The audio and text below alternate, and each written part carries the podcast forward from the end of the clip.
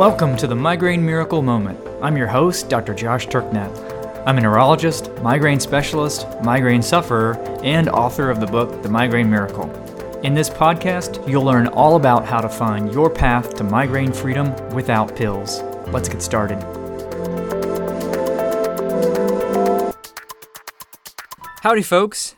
So, I recently uh, attended the Physicians for Ancestral Health Winter Conference. Uh, this is a conference that uh, is held every January, uh, and it's the fourth time that I've been. Uh, this most recent one was in San Diego. Um, and this is an organization that uh, I've been with um, almost since its inception. And it's really the only real, quote, medical conference that I attend anymore, um, largely because it's very different from your typical medical conference. Um, number one, because it's uh, a group of people who believe in eating real food. Uh, it's the only conference where uh, real food is actually served. Um, so it's amazing uh, just to know that your meals are going to only consist of whole, nutrient dense foods cooked in healthy oils uh, with plenty of healthy fat and so on, and you don't have to worry about how you're going to navigate uh, the lunch buffet. Uh, the other uh, thing that's great about the conference is uh, it's not a thinly veiled advertisement for drug companies. Um, we don't have any relationships with drug companies, and so um, they're not uh, sponsoring any of the content. Unfortunately, uh, the relationship between the drug companies and many of the larger medical institutions uh, is a very cozy one. So it's uh, hard to know uh, when you're hearing a talk or uh, presentation, and you oftentimes never really know where that message is actually coming from. Uh, the other great thing about this conference is that I get to meet people who are uh, alive and passionate about the work they're doing. So many doctors these days are working in a system that asks them to treat an increasingly sick population um, in less time with a toolkit that just isn't up to the task. Um, it's like every auto mechanic was given 10 minutes to fix a car, and the only tool they had was a shovel.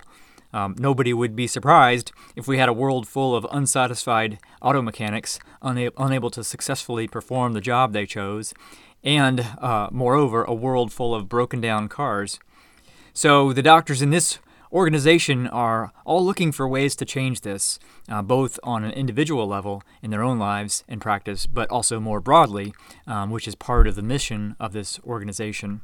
And the reason I thought I would share it here on the podcast uh, today is uh, number one, to let people know that we exist, um, since the Migraine Miracle Plan uses an ancestral approach and so to raise awareness about the fact that uh, this organization is out there and that we're trying to bring these ideas and these principles that, as you know, are so transformative uh, to a wider audience. Uh, but also, uh, number two, to talk about kind of how this all relates to our broader healthcare system and kind of uh, how to think about what's going on in healthcare and what the future of healthcare looks like, and sort of how you as an individual can kind of navigate uh, what's often a really confusing um, environment when it comes to uh, medicine in order to kind of try to get the best level of care for yourself and your family. Another great thing about this group is that it's a diverse mix of people. So we have uh, many different specialties represented, uh, from uh, general practitioners to radiologists and psychiatrists, anesthesiologists, nephrologists, uh, OBGYNs.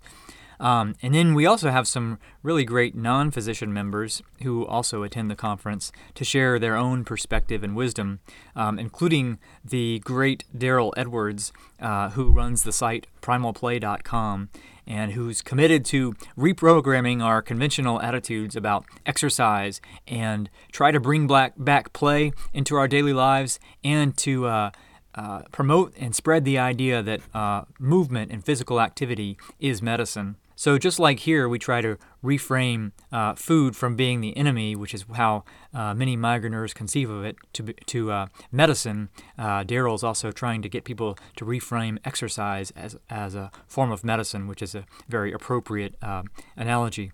And many of us in, in this organization are kind of alone in our own little island where we practice, uh, kind of swimming upstream against uh, money and cultural inertia and uh, these kind of institutionalized ways of doing things that uh, we think don't work. um, and we all get to come together around a shared vision for what needs to happen uh, for healthcare to actually work for our patients. And we all believe, as I do, that most of chronic illness uh, results from a mismatch between the lives we currently lead and the lives of our wild hunter gatherer ancestors, and that this mismatch concept is the u- most useful framing device for understanding, kind of from first principles, what constitutes optimum diet and lifestyle for a human being, and the root causes of the chronic diseases uh, of lifestyle that comprise most of what a 21st century physician now sees. Obviously, those of you who are enjoying relief from chronic migraine understand the power and potential of this perspective and how desperately the rest of the world needs to hear it. And those of you who've uh, read the success stories in our Facebook group um, on beastslayers.com or uh, listen to my last episode with uh, Gregory Acker, who told his uh, incredible story of transformation, uh, know that we can achieve things that would be totally impossible within the tra- traditional healthcare system by incorporating these ancestral health principles. In the past century or so, there's been a huge change in the nature of uh, our patient population, such that now the majority of what any doctor sees are uh, illnesses that we would say are entirely preventable. And uh, I think everybody in the organization finds this both maddening and inspiring at the same time. Maddening because there's so much unnecessary suffering, and because there's no way that our current uh, conventional treatments and the paradigm from which those treatments have emerged that pharmaceuticals can solve these problems, there's no way that can work. But it's also inspiring because we can clearly envision a possible future where the average person enjoys health and wellness many orders of magnitude above uh, the average today if we can make the necessary changes that will make that happen. And the fundamental problem here is not that Western medicine is uh, inherently bad or that uh, doctors are incompetent. Uh, the problem is that we have a system uh, that we're currently working in that was dissolved to solve uh, a problem that's very different than the one we now face. So the medical clinic, you know, started out as a means of treating people who had an acute problem, uh, typically with a single cause. So things like a broken leg or a strep infection in the throat or a ruptured aorta. Um, and it's not set up to treat conditions that are uh, chronic and the result of multiple factors. So, migraine is an excellent example of that. Uh, for so many people, it is a chronic condition and it, re- it results from the combination of many different factors. And uh, the treatments that are used all you know, A only address a single factor, and B uh, don't even address uh, root causes uh, in any in any fashion. And so, what so often happens um, in these cases of chronic illness, as it does in the case of migraine, is that when you have treatments that were devised to solve a different kind of problem, you oftentimes inadvertently uh, worsen the problem you're trying to treat. And so this is really a problem with the system. Again, uh, one that is both not designed to solve the problems uh, we now face, and where many of the incentives uh, for the individuals in that system promote behaviors that either don't do anything to solve those problems or uh, or worsen them. Uh, most every physician goes into medicine because they want to help people, and they want to be successful in that mission. Um, yet that's nearly impossible to achieve uh, by any sober assessment of our current system. And that's a very frustrating place uh, to be in. And many of the people in the Physicians for Ancestral Health organization have had their own uh, personal and oftentimes eye opening transformation, uh, like I did, after they adopted an ancestral lifestyle. As you know, this was the case for me, as, among other things, my migraines miraculous, miraculously vanished um, after uh, I did so. And Many of us have also seen for ourselves just how much more we can help our patients using this approach, and that the power and effectiveness of lifestyle interventions, uh, particularly when they're informed by evolutionary biology, radically eclipse anything we could have ever achieved with our prescription pads. And so we see this approach as a means of fulfilling that promise, you know, we made to help people and to realize our goal of making a meaningful difference in the lives of our patients and to be successful at the job we do. I know that many of you uh, after you've been through the transformation that uh, adopting these kind of changes can bring, not only for your migraines but also for your uh, for health and well-being in general, you want to kind of grab your friends and family by the shoulders and say, "Wake up! There's a much better way of of living, um, and it's amazing." And we feel similarly. Uh, we've caught a glimpse of what's possible if we can incorporate these principles into the standard of care. And we also want to grab our colleagues by the shoulder and get them to wake up. So ultimately, those of us in this organization want to spark a movement, and we want to not only accelerate the transition out of our current system, but to also uh, shape that transition so that our system changes in a way that delivers better care for all. I think that there are uh, major changes ahead, regardless, uh, because our uh, current system is unsustainable. So the next several years, is, we are going to see a significant transition and we want to help ensure that that transition actually results in better care. But of course, to get to this point on any large scale level, it raises the question of what the future of healthcare should look like. What would happen if we were to, you know, radically reduce uh, preventable illness? And given the limitations we currently face, what should be the role of a medical doctor right now some of you listening may be distrustful of mainstream medicine um, if, like so many others with migraines, you've only seen your condition worsen over the years, accompanied by ever increasing uh, amounts of medication. Um, the natural inclination there might be to just reject mainstream medicine in totality. Yet, one of the other commonalities in our organization is that we're all Western trained physicians. And without a doubt, uh, we've made enormous progress in many ways in Western medicine uh, through the use of the tools of science.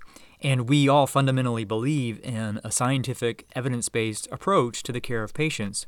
So we think that rejecting all of Western medicine would be a huge mistake.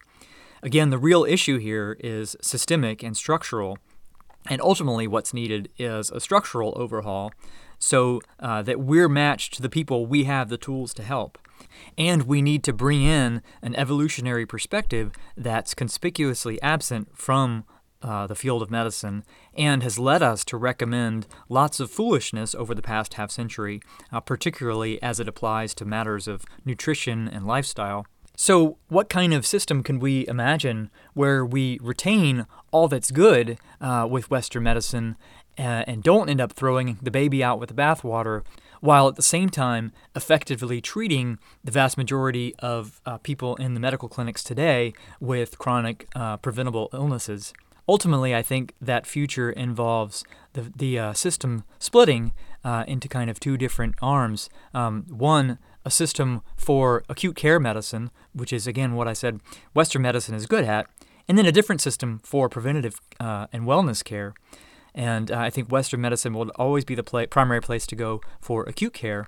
As I said before, Western medicine has done many great things, and many of the problems we currently see, the central one being its inability to provide adequate care to the majority of the patient population we now see, should not be taken to mean that Western medicine is inherently bad or not useful, but rather that it's been thrust into a position it wasn't intended for. It'd be like going to school to become a computer programmer and then you show up for work and you're asked to operate a forklift. The rational conclusion there wouldn't be that computer programming isn't useful, but rather that it's just not up to that task. And one of the missions of our organization, and I think others uh, that are similarly aligned, is to try to bring about this future. But until that day comes, um, conventional doctors will continue to see people uh, with problems for which the current system is ill suited to solve and may actually uh, exacerbate and will have to figure out a way to provide benefits uh, despite those limitations. Furthermore, um, as we develop a more robust system for preventative and wellness care, as well as care of patients with chronic uh, illnesses that are largely driven by lifestyle, we want to continue to use the same tools and techniques that have led to so many uh, breakthroughs in medicine and that are crucial in understanding what's true in health. But for the consumer of healthcare, the current situation presents a massively confusing picture, and part of that's because uh, we're in this state of transition. And if you go outside of the conventional system, uh, it's still kind of the Wild West uh, with a really low signal to noise ratio. And so it's hard for the uh, average consumer to separate what's credible from what isn't or what's fraudulent. And this goes too for the available information on the internet. Um, while access to quality information on sustaining health and wellness continues to grow at really an unpre- unprecedented rate, the amount of misleading and potentially dangerous information uh, also grows and even at an even faster uh, rate. So the uh, signal to noise ratio continues to lessen. But hopefully, understanding these different factors will help you to make some sense of uh, the broader healthcare system and how you can sort of make the most of it for yourself as an individual. So there's obviously lots of work ahead and lots that needs to change to, live, to deliver the kind of uh, care that we uh, really need. But there's also reason for optimism, as if we can make these sort of changes, uh, we can uh, make massive uh, improvements in the state of uh, health overall. And you can really help uh, spur on this change. Uh, like I've said before, I ultimately think that this is going to be a grassroots and bottom up movement, and it will ultimately be driven by growing numbers of people who are experiencing results that our convention- conventional treatments with pharmaceuticals just can't touch. So, if you want to help our organization fulfill its mission, keep sharing your own experiences with others, uh, including your healthcare providers, and you can even let them know that our organization uh, exists if they're interested and want to learn more. Again, we're on the web at ancestraldoctors.org, and we'll also soon be launching a podcast, and I will be one of the um, co hosts on that. All right, so that's all for this short episode of The Miracle Moment. Uh, thanks so much for joining me, and now it's time to go out and slay the beast.